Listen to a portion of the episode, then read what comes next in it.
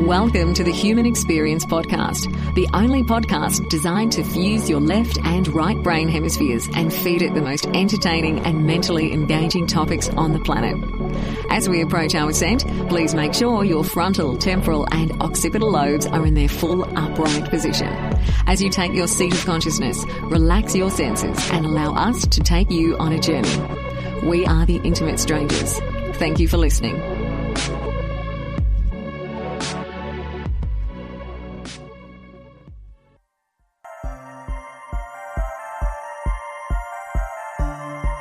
Ladies and gentlemen, welcome to the show. The Human Experience is live. We've planned an incredible episode for you guys this evening. Thank you so much for being here. If you have not joined our mailing list yet, if you want to find everywhere we are across social media, just simply go to allmylinks.com slash thehumanxp. If you'd like to make a contribution and support the show, we sincerely appreciate any support that you have to offer a huge thanks to all the people that have shown their support so far. Without you, there is no show. Tonight, we're going to be looking at the ways we can increase our ability to learn and remember our memory. It's going to be a really special broadcast. Please sit back, grab a drink, and enjoy this conversation. The Human Experience is in session. My name is Xavier Katana. My guest for tonight is Mattias Ribbing. Mattias is a three-time Swedish memory champion and an international grandmaster of memory. He has competed in all kinds of memory competitions and has performed all manner of memory demonstrations. Uh, Mattias is an educator, speaker, author who wants to help people master the power of their minds, learning, and memory. Mattias, welcome to the show. Am I saying your name correctly? Thank you so much, Xavier. Uh, I'm Mattias. It's fine anyway. I'm just so excited to be here tonight. Thank you for having me. Uh, yeah, okay, Mattias. Okay, I got it. So, yes, I'm so happy that you remembered to be on the show tonight. well, yes. Yeah, yeah, I know you're in Sweden, and so the time change. I mean, I think it's like one or two a.m. there where you are. But I mean, let's let's get into it. I mean, I'm fascinated by your work. You're such an animated character. You have so much to so much information to offer about the brain and, and the way it, it learns and, and the way memory works. Uh, how did you how did you get into this work? How did you start to th- think about you know how, how how can we learn about this? How, how did you get into it? Well, you know, I was pretty much a normal 28 year old uh, working as a teacher because I really love pedagogic. I love learning and how to do it, working with groups and classes. And I thought there must be a better way, some way to sort of train this learning muscle so you can use it for any information. So I just sort of got down to it, investigating stuff on my own and realized that wait a minute, that there is a way that you can master learning to sort of get control over the process of taking in information. So I started to uh, discover this and saw that after a while I could start to choose what I wanted to store in my brain, then being able to relax and then later be certain to find the right stuff.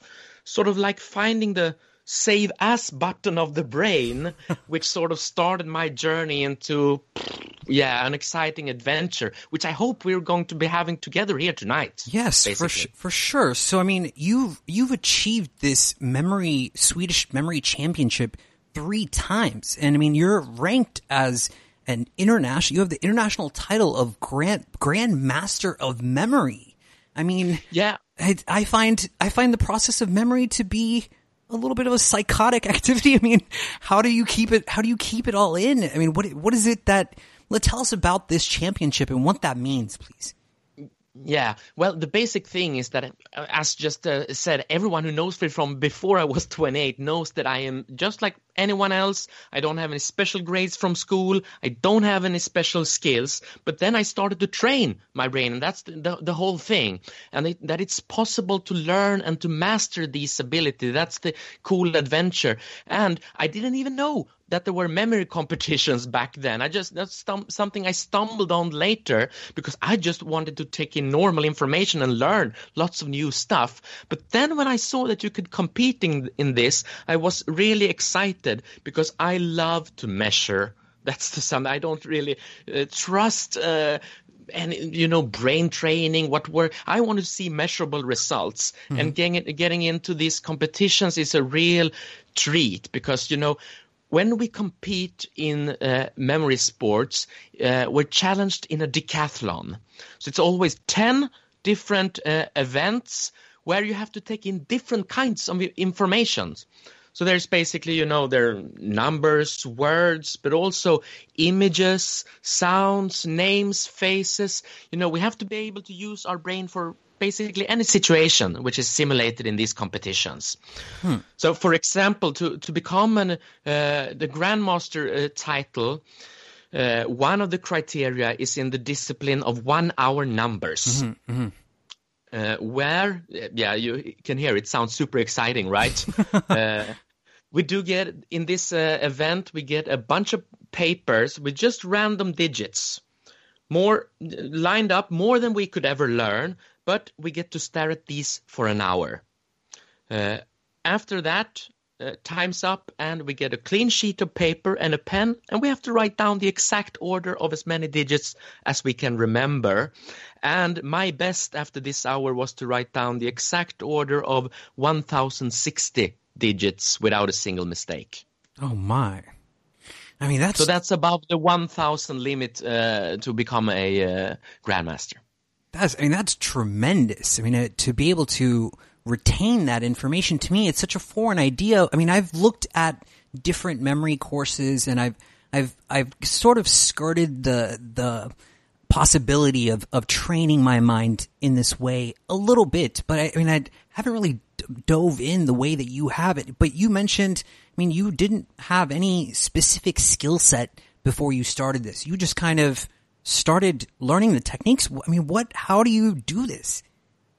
Yeah, the thing is to master, to understand the mechanism and learn those because the one problem with your no, normal memory courses and so on that i mean it's one thing to uh, memorize ones and zeros uh, and there are many books about that but what i learned there's very little information how to use this in real life because the really cool stuff uh, that i do when i'm out when i'm reading stuff or so on you know i was uh, but I, I do stuff, you know, more normal stuff when on, on stage and uh, talking and teaching people just to show the, the ap- application of this. I normally bring today's uh, newspaper. You know, I was in the US in Los Angeles uh, a while ago where I was, uh, I, I, had gone down that same day uh, as I was going to give a talk. I went down into the newspaper stores.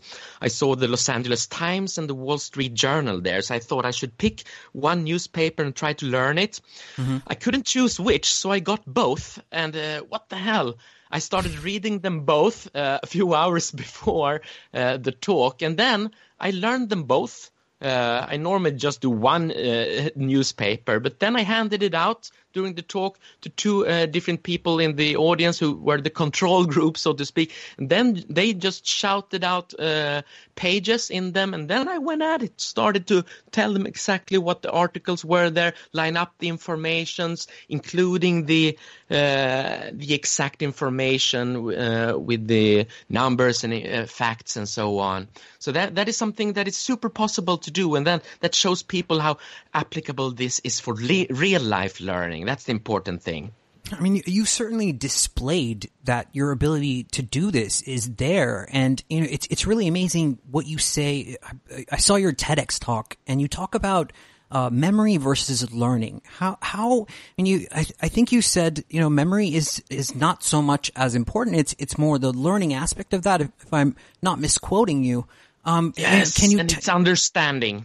Yes. It's about understanding. Okay. So the thing is, you know, everyone knows that when once you understand something, you also remember it. It's sort of like a consequence. Uh, so just memory is just a bonus of understanding. Hmm. And when we can start to engineer understanding in the brain, then just memory comes as a free thing. So that's the thing. We will now start to do this together because there are some uh, principles to this. You know, everything in the brain is about connections. We know that it's uh, connections between neurons and so on, but what people don't realize it it's in learning. It's always about connecting different phenomena together. And uh, we can learn to create and master those connections. You know, learning is always about two different things th- connecting together in the brain, and what, how to connect these uh, different things that you need to learn. It's through experience. So that's the cool thing, experience, and that happens um, by chance many times. You know, have you ever? I, I bet you have. When you've been out somewhere and simultaneously listened uh, in your headphones, maybe on a podcast, uh, and you know when you were out listening to something, then maybe weeks later someone mentions something about the, the same information pops up again, and you know exactly where you were the last time you heard it. You ever had that? Yeah, sure, sure. So, I mean, is is that indicative of there being a a subconscious learning that we're picking up? No, it's easy. There was an experience there uh, at that place because what the brain does during experience, it connects everything that we are experienced together. So when you were listening to that podcast, what you were seeing at the same time, where you were at the traffic lights or wherever, it gets connected to the information, and by that you find your way back. So we can do a first really simple exercise that people can start right away to boost their learning so much. Sure. It's called place reading and it's so easy. You know, when you have something that you need to learn, maybe you have a report at work or you have uh, you're studying something, you shouldn't sit at your desk to uh, and read the whole thing. That's a waste of brain power. So what you should do, you should sit there with the information at your desk and you r- only read the really the first uh, segment of it, the first little paragraph, let's say, of it. Then, after reading that paragraph, you pick up your stuff, you go into the kitchen. You lean against the kitchen window, for example, and then you read the second paragraph. Hmm. Then you take your stuff into the living room, lie down on the couch, read the third paragraph. Then you go into the toilet, sit on the toilet lid, read the fourth. Okay. Maybe it's nice weather, you go out and so on. Uh, so you read one paragraph uh, per. Uh, you, you don't need to do anything more. After you read the whole thing, maybe you have f- 30 paragraphs or so, just reading it through like this, place reading, uh, you will be able to retell the most important thing for each paragraph without any exterior help automatically. Okay. Yeah, I love and the that. power, the power to have it because you find your way back. You, you you you know where you were. It's just like being outside with this podcast. So this is a first step that will show you something of the power of, of our brain, which we are sort of we haven't gotten to any strategies yet. But that's what we're doing tonight. Mm-hmm, mm-hmm. So, I mean, it's it's almost like you're tapping into this aspect of that that connection that your brain makes between two different things, like perhaps two different sensory inputs, right? So, um, I think I I think I heard you say something about how if you want to learn learn or remember something better, give your brain uh, an introduction of it first. Right? So Yeah. read the introduction paragraph and then take a step back and then and then start to learn about it. Right? the most the most important thing i mean this is we, we now sort of started to hack the memory aspect of it but when you really are getting down into a new area of knowledge you always have to start with summaries I mean, you should you should become a master of summaries. That's always what to start to go to. So always re- check the read, study the table of contents, uh, uh, Google short summaries, and start with that. So you should always, when learning, go from the whole to the details, not the other way around. Mm-hmm. Because this is always also something you know we'll get into here the the faulty uh, aspect of learning styles. That something learning style is something that has to go out with the trash, and uh, later science has shown that that's just wrong. I mean this aspect that everyone learns in different ways, and every way is just as good that's basically bullshit. Because our we, we, the cool thing you know we are all different. We have different likes and dislikes different experiences but we are more similar than we might think you know. We we have the same organ. We share the same mm-hmm. organ up there and mm-hmm. it has its feature and we can learn these and that's the first thing to always go from the whole to the details. Because you know the cool thing when starting with and read if I quickly read a few different summaries of a topic, mm-hmm. I can already from the beginning I can start to connect this uh, knowledge to completely different areas of life. I can I can do that by myself. But if I just start with reading the full detailed book uh, on the whole thing immediately, the only thing which happens with those details is that I can more uh, uh, mechanically more or less recite what I've learned, what I've read. There's no understanding. We start in that.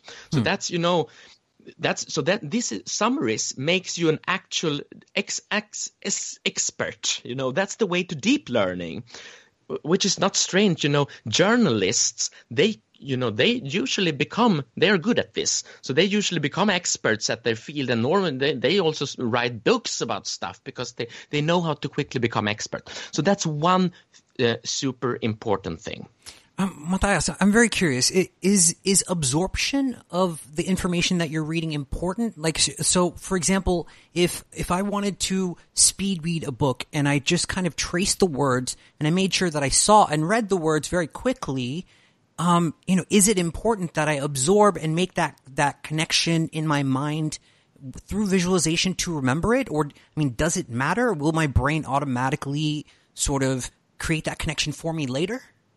No, it won't. So now, now let's take the next step because we have to create those connections consciously. We, we, we, we tried a little bit now with the place reading. Now we'll get into deeper into it. Uh, the thing that, you know, sensory connections, we have our, of our five typical senses with smell, uh, taste, sight, uh, hearing, and and so on. Sure. So when touch, uh, the thing is that these connections all have their different characteristics. For example, sound connections, they have the characteristic of needing lots of repetition you know that that's a, something you know that's basically the only technique that i was taught in school you know read the same thing over and over and over and over and hope something will stuck Mm-hmm. And that's usually just re- learning by route, sound connection, very inefficient. Mm-hmm. You know, that, that, that's why you know when they have when they have uh, commercial ads on the radio, they have to play them many, many, many, many times to really get them stuck. If they don't sort of trick sounding similar to something else, then they can get in quickly on previous connections they have there. But sound connections is uh, very, very it's it's not enough. Mm-hmm. And you know these other kinds of connections, for example, smell that mm-hmm. can be mm-hmm. invoke super vivid memories. You yes. know, you smell something and a whole the vivid recollections come back, and that's great. But we cannot con- make the, create them controllably. They just pop up whenever, but we don't have any real usage for it. So what we really end up with is uh, sight connections. When we see things together, the amazing thing with the sight connections is that the brain can create lots of them immediately quickly and we can do it controlled and this is the what happens when we visualize because what happens then is we have made we make a simulated experience for the brain this mm. vis- visualization mm. That mm. is the key and you know they have proven you know they've, they've done incredible measures of this you know in science they've used uh, advanced uh, tech stuff to measure uh, eye movements and what they've seen is that you know when i'm talking to someone in front of me my eyes are looking not at you who are opposite me, but at one at the, the eyes are looking at what I'm talking about. They've seen this when measuring the ice. So, mm-hmm. they, so the, the, scientists said, "Wait a minute, we're looking at someone something else here. The inner images obviously exist, mm. and the cool thing is that everyone is thinking in images, but we're not realizing. So they saw this that everyone, including the ones who said that no, I've never seen an inner images, they are looking at them. But the cool thing, inner images, they are so vague, so we rarely notice them, but they are there. Hmm. So I can just do uh, we let's let's do a quick little experiment. You know, if if you hold, uh, imagine there is a shovel in front of you just to take something. The listeners can try this as well. Try to hold your hands out in the room in front of you as okay. if you were holding a shovel there. Okay. What happens in our brain when we try this is that uh, suddenly a, something pops up, maybe a small uh, detail or so, and then it's gone. It's like super vague, but maybe a little part, there was a glimpse of an of a handle of a shovel or a, or the, the, the another part of the shovel. Someone might might have a glimpse there. Uh, and then it's gone. And then it's sort of you, you don't have anything in front of you. But the cool thing is that that fragment of a second where you're not even sure that was anything there, that's just enough for the brain to have created a unique experience. You've simulated an experience, and that inner image sort of works like a magnet. Mm. It pull things to it simultaneously. The thoughts you were having the other things in the room. So now you're actively created uh, a, a, a, um, an experience. And that's the way to start. And this is something that you can learn step by step which has not been taught before. That that's the thing also that people just say visualize. And one one have heard that okay sports people they visualize but there are step by step instructions to learn this that everyone can so we, we are already doing it unconsciously but now we're stepping into the process of making it consciously as well I love it. I love it. I mean, yeah. I mean, I, there's there's research that I've read that shows, you know, out of all the senses. I mean, this is why when you when you smell something, it, it's actually the sense of smell is actually hitting the most neurons in, in the brain. This is why the memories that you receive are so vivid, right? Like something yeah. that you smelled as a kid can induce, you know, almost like a flashback event where you are back at that place, right? And, but, but that flashback also comes with imagery. You know, this next thing that you're seeing exactly. is imagery. So, you know, it, it's, I, I understand how you're, you're hacking the brain. There's, there's a strategy or a technique that you use called the one image per page strategy yeah. and you're trying to learn something. Can we what what is that? Yeah, that that is when we really started to have controlled recall. But I can just take one step before that, you know, oh, okay. how people can train the visualizations. And a, a, a tip uh, that I usually give is start to increase your visualization skills. Start when reading newspaper articles. I mean, always have newspaper articles sort of as a uh, remembering thing that okay when reading news articles i will see what's the contents in front of me I like I, I, was watching through a camera lens, not really caring about the words, but try to see what's happening. You know, if I'm reading about sort of a, a break-in or something like that, a news uh, article, I see in front of me. I mean, they, there might be a sort of out from an from a house, come a nervous uh, person who's made a break, and he comes out, looks around, no police around. Then he start, he just runs down uh, through the yard, and a little bit later, you know, the the the police comes down uh, trying to chase him and when, when you see this guy running around, you can see that he's wearing a, a blue hat and mm. he, he has a, a, green jacket. Mm-hmm. He, he has uh, brown trousers and uh, maybe he has yellow sneakers on. Okay. So, so you, you try to sort of pull the the, the the image is the important thing, and and when I describe it like this, it sounds like sort of an action movie uh, segment. But visualization in the brain doesn't work like that. We we cannot visualize a full setting, a detailed, larger image. That's totally impossible. So what this little segment is to our brain, you know, it's just flashes of details, you know, something, a part of a lawn or part of a, a, a cloth or so. Small just uh, parts comes up, but our brains can put it together as a whole. And you know, even later, if I would ask you, I mean, what was this uh, break-in person? What what what were the color of his uh, trousers, for example? You can think about that. Sorry, I'm not uh, trying to put put you on the spot. Oh, you're here. asking me, Yeah. were they green? Yeah, yeah, yeah. Yeah, so, so he had these uh, brown uh, trousers on, right? Okay. Were you seeing anything here? but you know, the, the listeners can try it for themselves. S- try to see what the hat was. If you can come back to that, he was wearing a blue hat. And then you go to the sneakers. What was it? What was he having? So yellow sneakers, right? Yeah, yeah, exactly. Okay. And, and then his jacket was. I didn't. I didn't. I didn't remember Uh, that he was it wearing was a jacket. green jacket. Okay. Never mind. But as Okay. the listeners can see that this comes back really quickly. And you know, I only said that color once and it was a complete different order. So there was no mechanical route learning where you just say what I'm saying, but you created this experience. Uh, so that that is the first step to just invoke that. And there is one important thing that we need to learn to, to become a better uh, intentional visualizer is by uh, visualizing in three criteria. Okay. This Okay. is super important. Uh, you know, we, we can just take a normal and a simple image. Let's say you have an uh, an apple.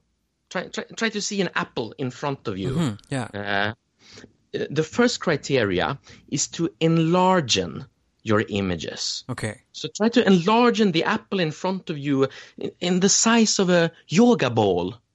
You know, the full size yoga ball. There's the apple right now. Like a yogurt bowl. You know, yoga yoga uh, ball. You know, the, this ball. Oh, uh, a ball. Okay. Okay. ball. Uh, yeah, yeah, yeah. Exactly. Okay. My Swedish pronunciation here. But you see, enlarge it up to that size. Okay. That that's the first criteria. So you're having a, a, a real, yeah, yeah, you know these heavy balls that you, uh, big balls that you can use for training uh, uh, yoga positions and Sure, uh, all yeah. that stuff. Uh, so that's the first to increase the size. And I mean, even right now, when you try to do this, you're flexing your visualization muscles. I mean, this is make, the, the exact thing that be, makes you a better visualizer. The second criteria is not to visualize any flat photographies, but uh, visualize 3D. Mm. So see this this 3D as, as if uh, it has depth and as if it's taking up space in the mm-hmm. room in front of mm-hmm. you. Mm-hmm. That's that's the second key. So now we're starting to simulate a proper experience here. By the way, what uh, you you know when you start to see things in the room in front of you and there's nothing there, hallucinating. Yeah, exactly. so we're doing this at our own risk here, but this is just how the brain works. Uh, that's the, the third criteria is that we shouldn't um, visualize um, sketches of things, but they should have a real material. I mean, this is real Apple material here. Uh, and this, these three t- things taken together, then we now see the, the Apple large 3D uh, as if it was a proper material. What we've done now is sort of with laser precision, we have created an exact um, uh, an exact experience which the brain can differentiate uh, among hundreds and thousands of other uh, experiences. I mean, that's a unique experience there. And the unique thing with sight, uh, seeing sight connections in the brain is that we can already separate between hundreds and thousands and millions without mixing them up.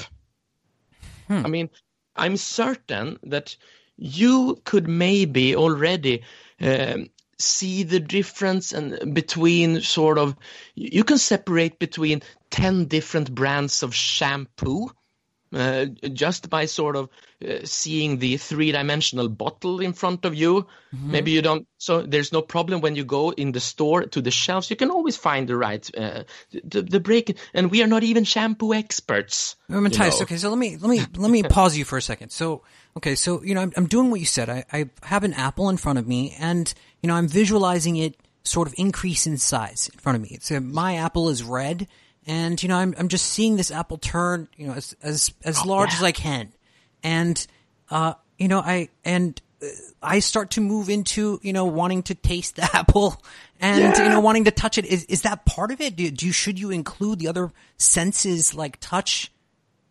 And that there is absolutely no need. The No cool need. thing is the cool thing is with large with uh, three still 3D images. That's the key for a short. I mean, in the beginning, it's you're you're not used to it. We can take another example. If you try to visualize a cat, try to see a cat in front of you in the room, and now enlargen that to the sort of larger yoga ball size again. okay, I mean, this this is actually a standard size, by the way, that you should always visualize in. okay, Uh, okay. uh, even if you visualize sort of an aeroplane, it should be the size of a yoga ball. Because if we always do something in the same way, uh, size-wise like this, it starts to become more and more automatized in the brain. So the brain learns quickly these big uh, images. But the difficulty, let's if you have a cat in front of you, sort of, it starts to run away and it gets up on its hind leg. It starts to do all sorts of uh, business there. Just with the apple, you want to taste it and it, it turns around and so on. That always happens when we are not used to uh, visualization. But the more you train it, the more control you get over them. So you can tame the kitten there, so it can you can have it sit nicely and remain still and do whatever you like. And when they are still, the cool thing is that you can do them super quickly, because there's another sort of mistake in but what, when people have heard about memorization techniques that you should do intricate stories with taste with touch you should hmm. sort of or make violent stuff or really crazy stuff mm-hmm. this there's a big problem with this. Making stories takes up too much energy and focus. Okay. so i mean if i'm if i'm watching a physics lecture or something that i need to learn I don't have the capacity to make up stories. I need to full focus on what's actually being said. But the cool thing is when I'm used to just visualize still 3D objects, I can visualize that and simultaneously listen to what's being said with full focus. You know, I can take in, hear information and just simultaneously see a 3D image that sort of makes the 3D image into a, a magnet that draw what's being said, the physics lecture. Uh, and now we're getting into this, what you said, the one image per page, because that's the cool thing. When you visualize just, if you have an apple, uh, for example, and you read a page w- w- that you want to learn, simultaneously, you can focus on what's being said and just see the image simultaneously. It gets attached to this. Uh, and you know, this is nothing new for our brain. H- have you ever, uh, have you read a novel or so and then later seen that as a movie? Ever happened? Yeah, of course. So, so a book. If you've and- done that, yeah, Yeah. exactly. If you do that, you're always disappointed, right, when you see the imagery on the screen Yeah. later. Yeah. Because when reading, we've already seen these image fragments. We've had short fragments of the main characters, the places, the uh, events, and so on. And these small fragments creates these magnets in our brains that sort of attaches like the magnets that draws the whole story to them. It's the image fragments. If we think back, was there, what happened in chapter three? We get back into our brain. Oh, they were uh, in the, they were at the beach there in the sun. Okay. Oh, that image fragment. Oh, and then that person with, on that, oh, this is what, and you recreate it from the image fragments. This is how we navigate in the brain, even when we don't think about it. But now, starting thinking consciously in images, it's like you're we're creating folders in our brain, Okay. just like on a computer. Okay.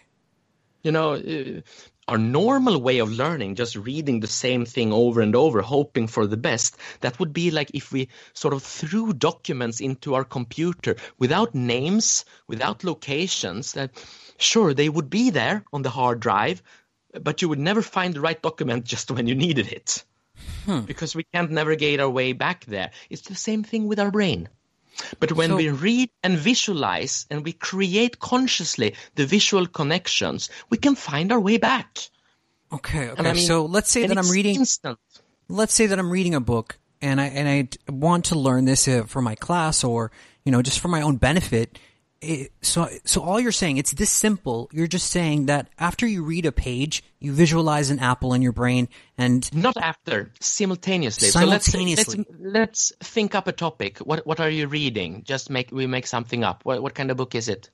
Uh, well i mean we i was, re- yeah. reading your book on math so Okay. Oh, okay. Yeah. Let's go. We'll get into that as well. You can because you can learn use these techniques for any topic to create understanding.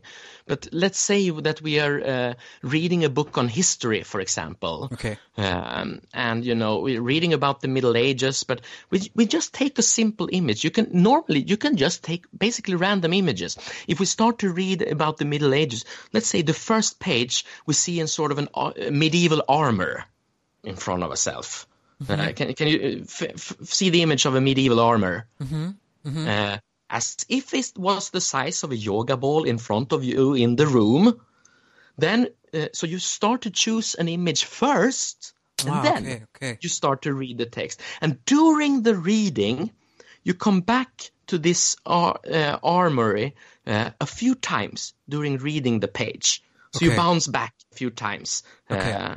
And then uh, you go to the next page and you know the the the text just continues with its stuff. But we choose a new image. So we can choose the next one. Might be of a sword just to take something that we have a sword there mm-hmm. and we read the second page and we come back to the 3d image of a sword a couple of times during the reading. The next page might be a um, sort of just a plume uh, the, the things that are on the uh, people's heads i imagine. You just take a something a large feather uh, you just take randomly something. Okay. It doesn't have to be correct. It doesn't have to do with anything. The you know the cool thing is you should never sort of think up the smart images. Oh, I will have the exact summary of this and that. No, no, no, no. To just put take the instant thing. Uh, so it just has to be 3D and you're an object and you enlarge it. So for me, it's a big feather. It's for page three, and I read that page and I come back to that inner image a couple of times. Uh, the next uh, page might be a sort of an old medieval Bible, so like this super huge old book, for example. And, I read the fourth page and I come back to that inner, inner image. And what happens then is that after one, um, I, I've read 30, let's say I've read 30 pages. So, so what I've done in this, that I've actually created 30 different experiences for the brain so the brain can differentiate the what, what was what is reading with these 30 well it for us it's inner images Mm-hmm. So and then you can very quickly you can go back and have do this mental repetition. It's very easy, you know, when we do mental repetition with this kind of learning. You just get back in your book and you start to read the first few uh, lines on the first page until you remember what image you had chosen. So you go you go back to the first page and there we had the armory and then you quickly just go to the next page, you see, oh, yeah, yeah, okay, this was the sword, and mm-hmm. so on. So you quickly go through them again. So you don't need to memorize the images. I mean, they are there in the brain. They, they have sort of, they are the experience. But afterwards, if someone at a much later stage would come up to you and start to talk about history, and they mention something which was on page three, automatically you come to think of the large feather which we choose for that. Okay. Uh, uh, and by that, you find lots of the other information in your brain, which was on that page. And then you retell that information with your own words. So that's the cool thing. And you start to sound like an expert immediately because there's no route learning, but you find your way back. You find the right folder. Okay, That's okay, okay. I mean, it makes sense. It makes sense in in theory, but I, maybe I'm making it more complicated. okay, have Maybe I'm making it more complicated than it and than it seems because Yeah. I feel like I feel like if I get to a point where you know I've memorized 30 different images, 30 different objects, how do I start coming up with new objects? And you know, what if I'm reading a 300 page book, Uh, right? So, I mean, what do you suggest? There is a simple way. I'm glad you mentioned it. There is a simple trick that changes this, uh, so you never have to run out of images. Uh, because the simple trick you can do, you can always choose a variation of a previous image. Ah, so you know we had we had a sword. Uh, let's now we can see another sword that is. Uh, tilted that's twisted in a 90 degree angle and it's made out of uh, uh, cheese okay. Can you see that in Yes. front of you in the room, made out of cheese? There. Well, we might have a, a second sword that is sort of sha- shaped, uh, twisted around like an eight, the, the, the number eight, sort of, or or like in a, maybe like a a, a, a circle. Uh, or you can see something twisted in a special way, made out of green plastic, for example. Uh-huh. You, you know, I could easily, immediately produce like 200 variations of a sword or something like that. So you you know I, I have students who use this kind of technique with one image per page for all their university studies literature, and there's thousands of pages. But the, the cool thing, you never run out of images. I mean, 200 versions of a sword. I can produce 200 versions of a, an elephant or whatever. An elephant that stands on one leg, uh, made out of chocolate. Uh, that, that's just one uh, quick. So what you do in if you're not trying to create consciously the smartest images, but after a while, if you just always pick the first thing that comes to mind, you train your brain to basically brainstorm automatically in images. So after a while, you just have to sort of sit back and just you take whatever the brain gives you, the first thing always. That, that that's the easiest one to find your way back to. But have you ever, relating to this one image per page, did you ever maybe when you were studying in school or so, sometimes you remembered what one page looked like? I mean, a certain page maybe had an odd image on there, or there was sure. something special with the text. Yeah. And that single page, you could always find your way more or less mentally back to. Yes, yeah. Yeah. Uh, the the cool thing is that this technique, one image per page, it works in the same way, but for all pages, and with a much greater quality as well, because now it's not just an image that you saw passively on a page, but you created the experience with it actively. Uh, so it's even more powerful than that. So it does take, of course, this t- takes a little bit of training.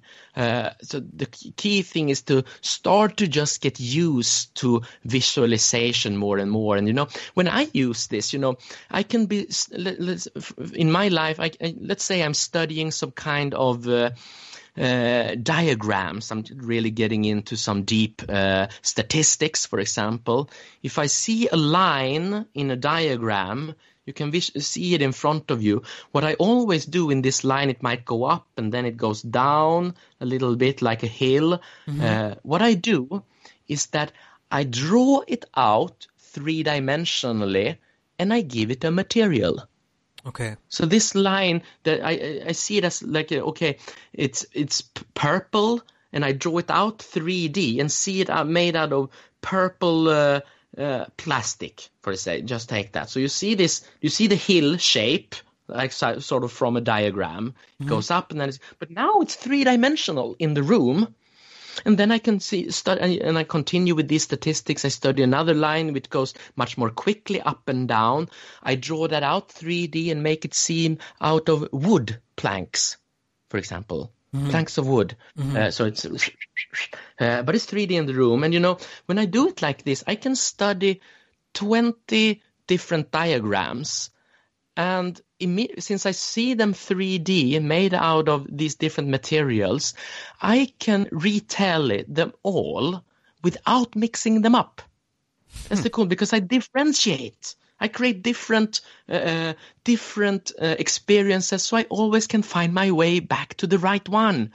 And sort of then I'm all of a sudden I'm an expert at uh, statistics in yeah whatever field because I just I can find my way back to it just like in the computer I find the right folder, and and this is super quick you know if I if I ask you uh, Xavier uh, right now what were the color of the shoes of the robber? They were yellow, right? Yeah. How much? Yeah. How much did you need to browse through in your brain No, to I went get right to that? to it. I went right to it. exactly.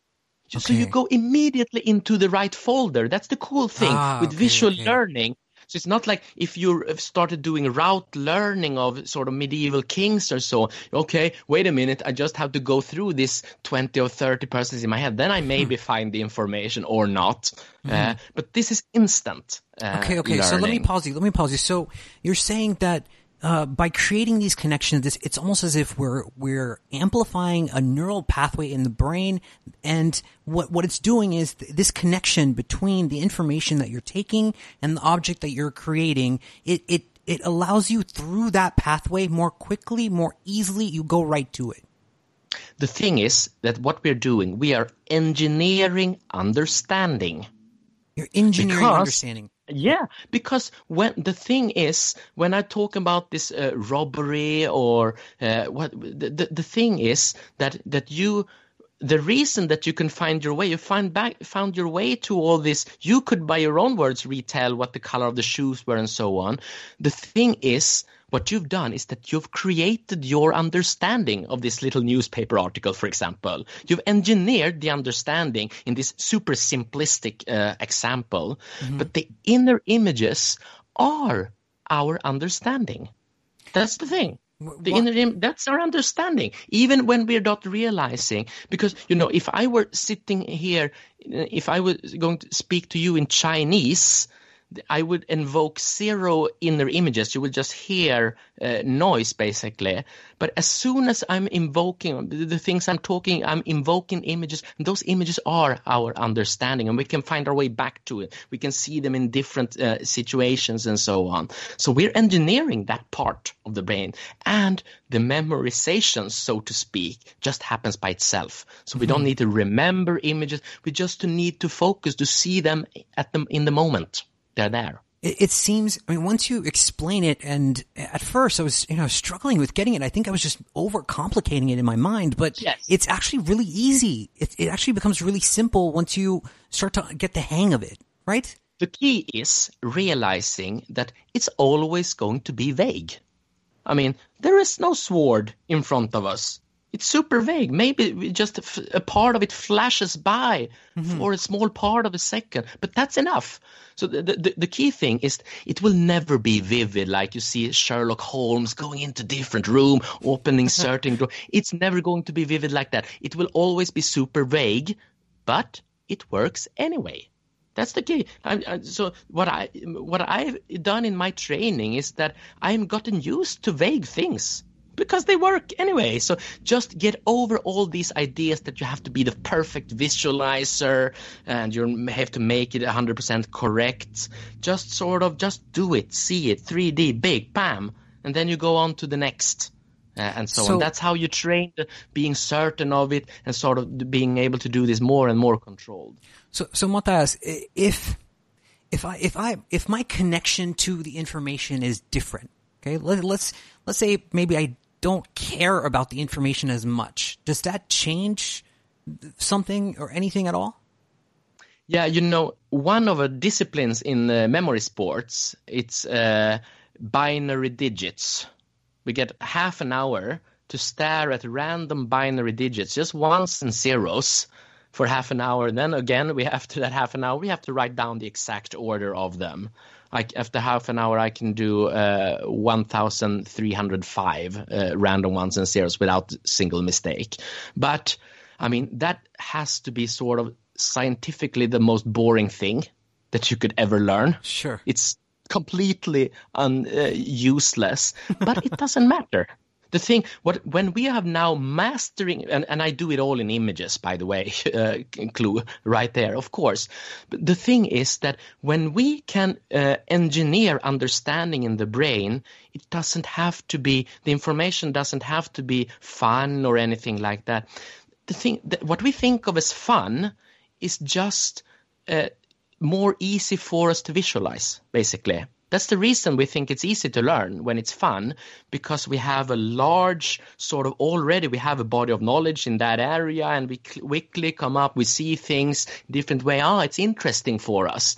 Now we have the engineered way to make thing uninteresting things interesting okay. by creating experience. So that's the cool thing. You're free from having to like what you learn because the sort of the learning experience will be interesting in and by itself. But you have to see it as going in these two simultaneous roads and the one thing is visualizing the other part is as we said the starting from the whole reading summaries Ah, so uh-huh. if you want to get into medieval histories, uh, you also have to always start with summaries, and then when you get into the whole book, you visualize the reading. Then you're fully covered, so to speak.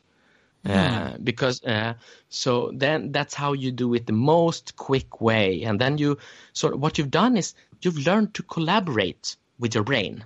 That's the cool thing. So you've you've gone from never had any strategies to now have the best strategies, And, and that makes a big.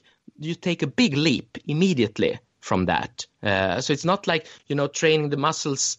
Uh, on- our body, it sort of take. Uh, I mean, just to grow a cent- uh, millimeter of muscle, it takes uh, a lot of work. But here, just going from not having a, a strategy to having a strategy would immediately take a big leap forward. Yeah, it's amazing. I think once you start to apply this, I can't wait to try it. You know, I'm curious to know. Uh, I mean, you know, the oldest persons that I that I worked uh, the most with, uh, it was a 75 year old woman uh, came to me and she sort of I she had some extra time to oh well I want to train my brain memory. It's supposed to be important now when I'm old. She she uh, went through started through step by step thinking in images more and more, being able to learn more and more. And you know, the her name was Mario. Uh, the the rumor of Mario started spreading to her friends, and so that she could make this incredible feature.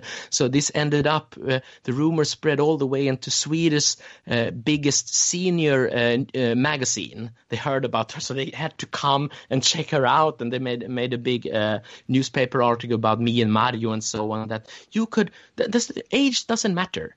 You, the, the th- thing is that you have a, Mario never had a strategy before. We just do what we do in school, read the same thing over and over, and hope for the best, which is a nightmare for many students.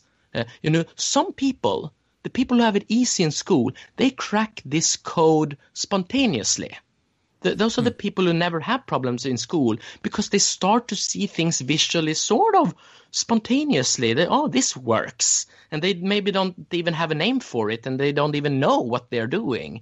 But it's more visual and that will always work better. And, and if you figure that out spontaneously and you, you go through year after year in school, you become better and better at it and it won't have any problem. But the other poor children, because no one has said that this is how to do it. And this is what, what my work has been a lot is to, uh, I'm writing my fifth book uh, now. It's coming out.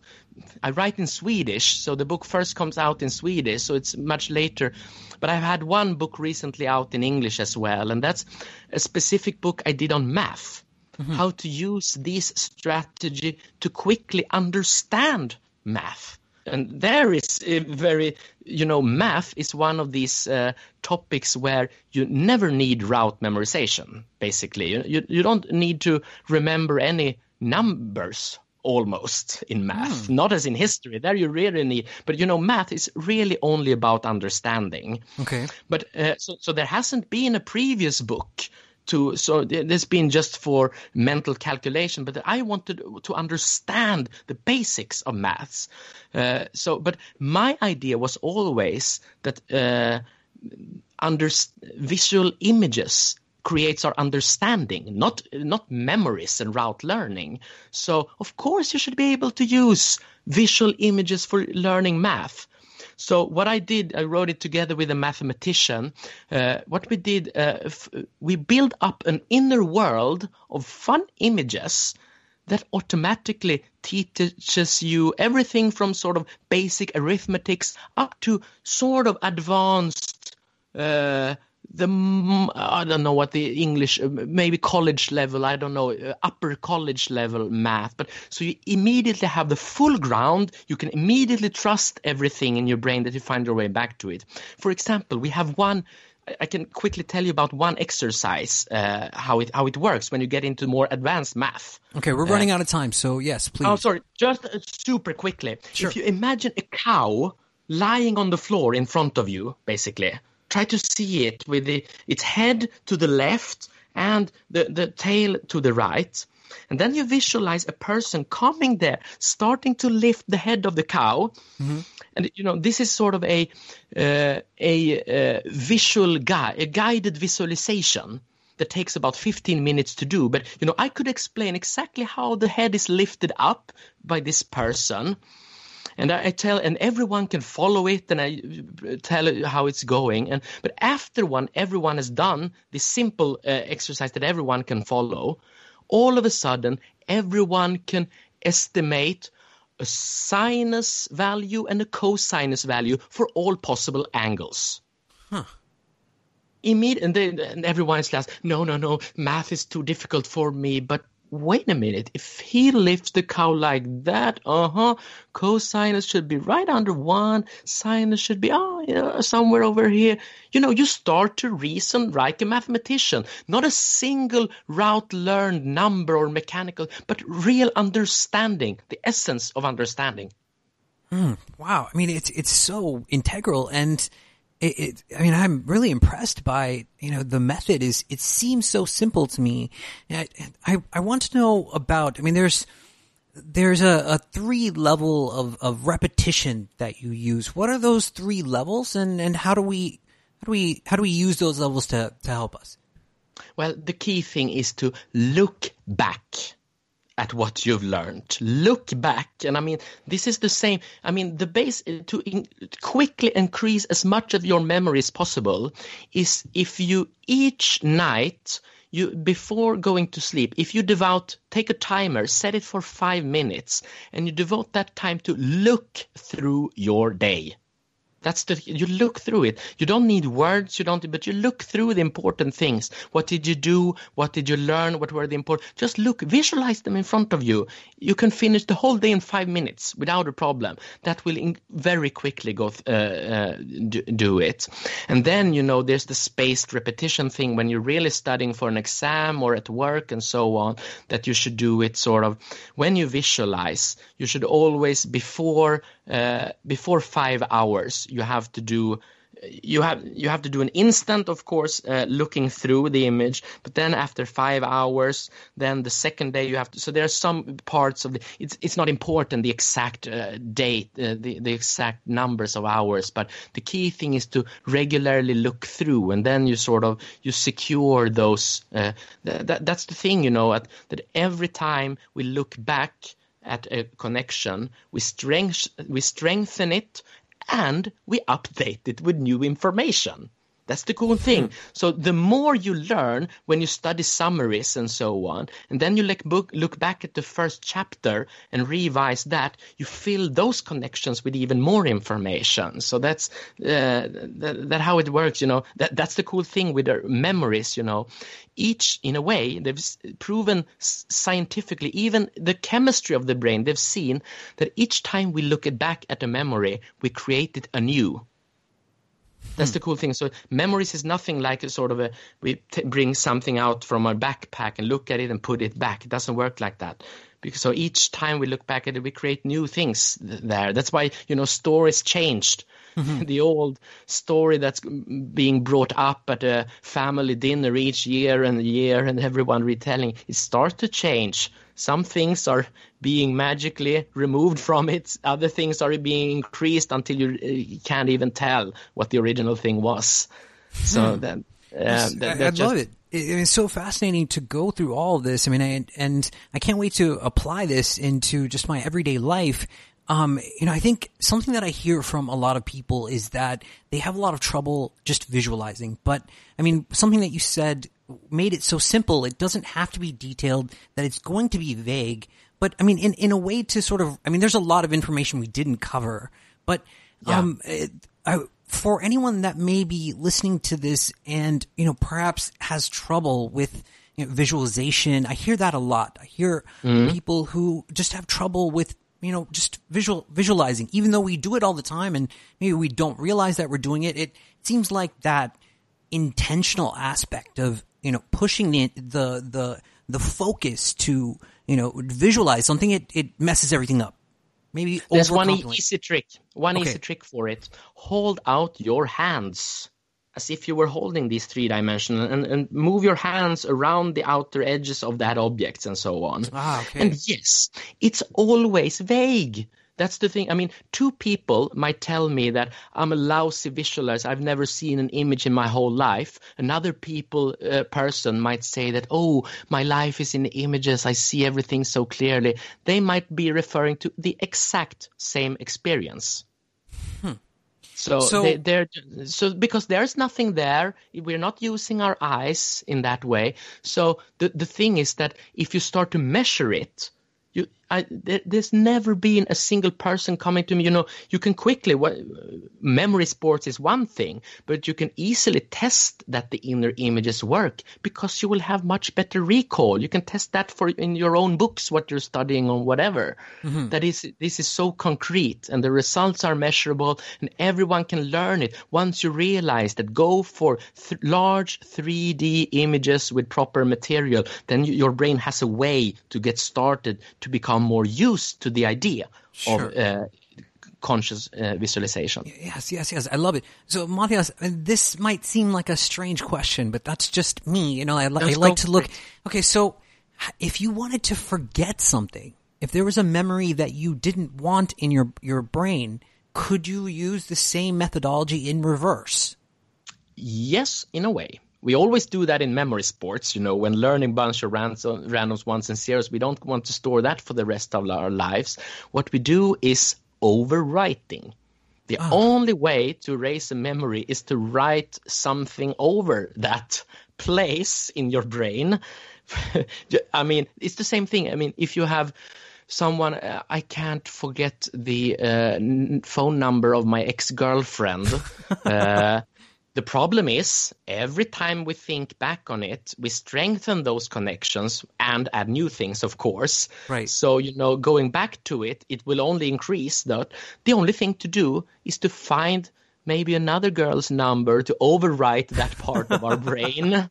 And then we will forget. So it's always that rewriting. But we, we do it very consciously. You know, if I uh, update, I might uh, um memorize the uh, bus uh, timetables of the bus. Uh, so and that change. Oh, and then I just rewrite it. I put something over the old images, and I go through that a couple of times. Then the latest rewrite will be the easiest thing for the brain to come back to. Okay, it makes a lot of sense. I mean, I, one more question, Mattias, if you don't mind. Sure. Okay, so what about what about unconscious memories, and uh, what about like traumatic events, and what about people who, uh, you know, have memories of things, but they can't connect where that information is? Like they're they're just maybe seeing the images. I mean, do you does that make sense? The question. Yeah, absolutely. And and it's all about the the cool thing when starting to work intentionally on these images. You know, what happened to me in the beginning when I started to visualize in 3D, I thought of old toys popped up in my mind that I was not sure. I had to ask my parents, did I have a toy that looked like this? Uh, uh, and they said, yeah, it was exactly that. Uh, because though my brain had started, and I knew I had not thought about that for so incredibly many years, but it came back when I started to visualize more and more. And th- that's how the best way to fish down for old memories, if you want them, you know, sometimes you need to fish out things like where the hell did I put my car keys, for example? That's a traditional thing. Yeah. The best, it's not uh, possible. I mean, you ha- might have been somewhere else in your mind when you placed them down. Yes, yeah. Uh, so there might be, might not be a conscious memory at all there. But what you can try is to visualize your car keys as large 3D in the room in front of you as clearly as possible. Then maybe a background will pop up and you will actually find them. So this is a way you go through in the best focused way as you can, large 3D in front of you. Then you get things uh, back up there and things become more clear. And you know, this is this is what uh, you you know all traumas. That's the that was people trying to get back to because what we do when we recall, we can't have the possibility to alter and add new information this is uh, overwriting in a way you can transform all trauma that's what we hope to uh, achieve in therapy you know mm-hmm. to transform not to just brush them under the mat they will always pop up and haunt us but to bring them up to see them for what they are and then transform them with your new knowledge and seeing what some positive aspects and so on. That's the whole thing but the, the there's a lot to it. But you know also it's all kinds of visualization just like athletes. When they visualize it's important part of an athlete's uh, work you know when they visualize themselves running across the finish line as the first person there i mean they are creating an experience. They are creating a memory mm-hmm. uh, basically, which is not there, but they put everything together in that memory. So when they are on the branch of getting close to that, that uh, memory works like a magnet, which gets everything together. Their sort of their state that which they want to have there, and so on, and they bam, they use that to. That, so that's visual. So you can use this for all kinds of visualization when you're visualizing parts of what you want to achieve, how to gain new, uh, uh, new uh, ideas, for example. So to learning how to uh, brainstorm in images, it's so you, you get uh, closer to the depth of our experience to find get things out of there to get it out making concrete ma- making them a reality in a way and getting control over this process. So you can you get strategies uh, for it. In a very fun spontaneous way we learn to collaborate with the brain in this way I love it. I mean, it does actually seem fun. It does seem like a process that you know I will use in in the future. Uh, Mattias, where can I mean? I know there's so much information we did not cover, and there's so much of your work that is so intriguing. Where can people go? Where's the website? Is, is there a, a, a new book that you're working on now? Uh, yeah, I'm working on. You know, uh, what what we talked about here is basically long-term memory and understanding. Then there's the whole business of uh, short-term memory, which is just as important today. That's also a b- big focus area of me. Uh, how to use, uh, train our focus in the best way, and then we can have both the short-term and the long-term memory optimized with the best strategies and so on.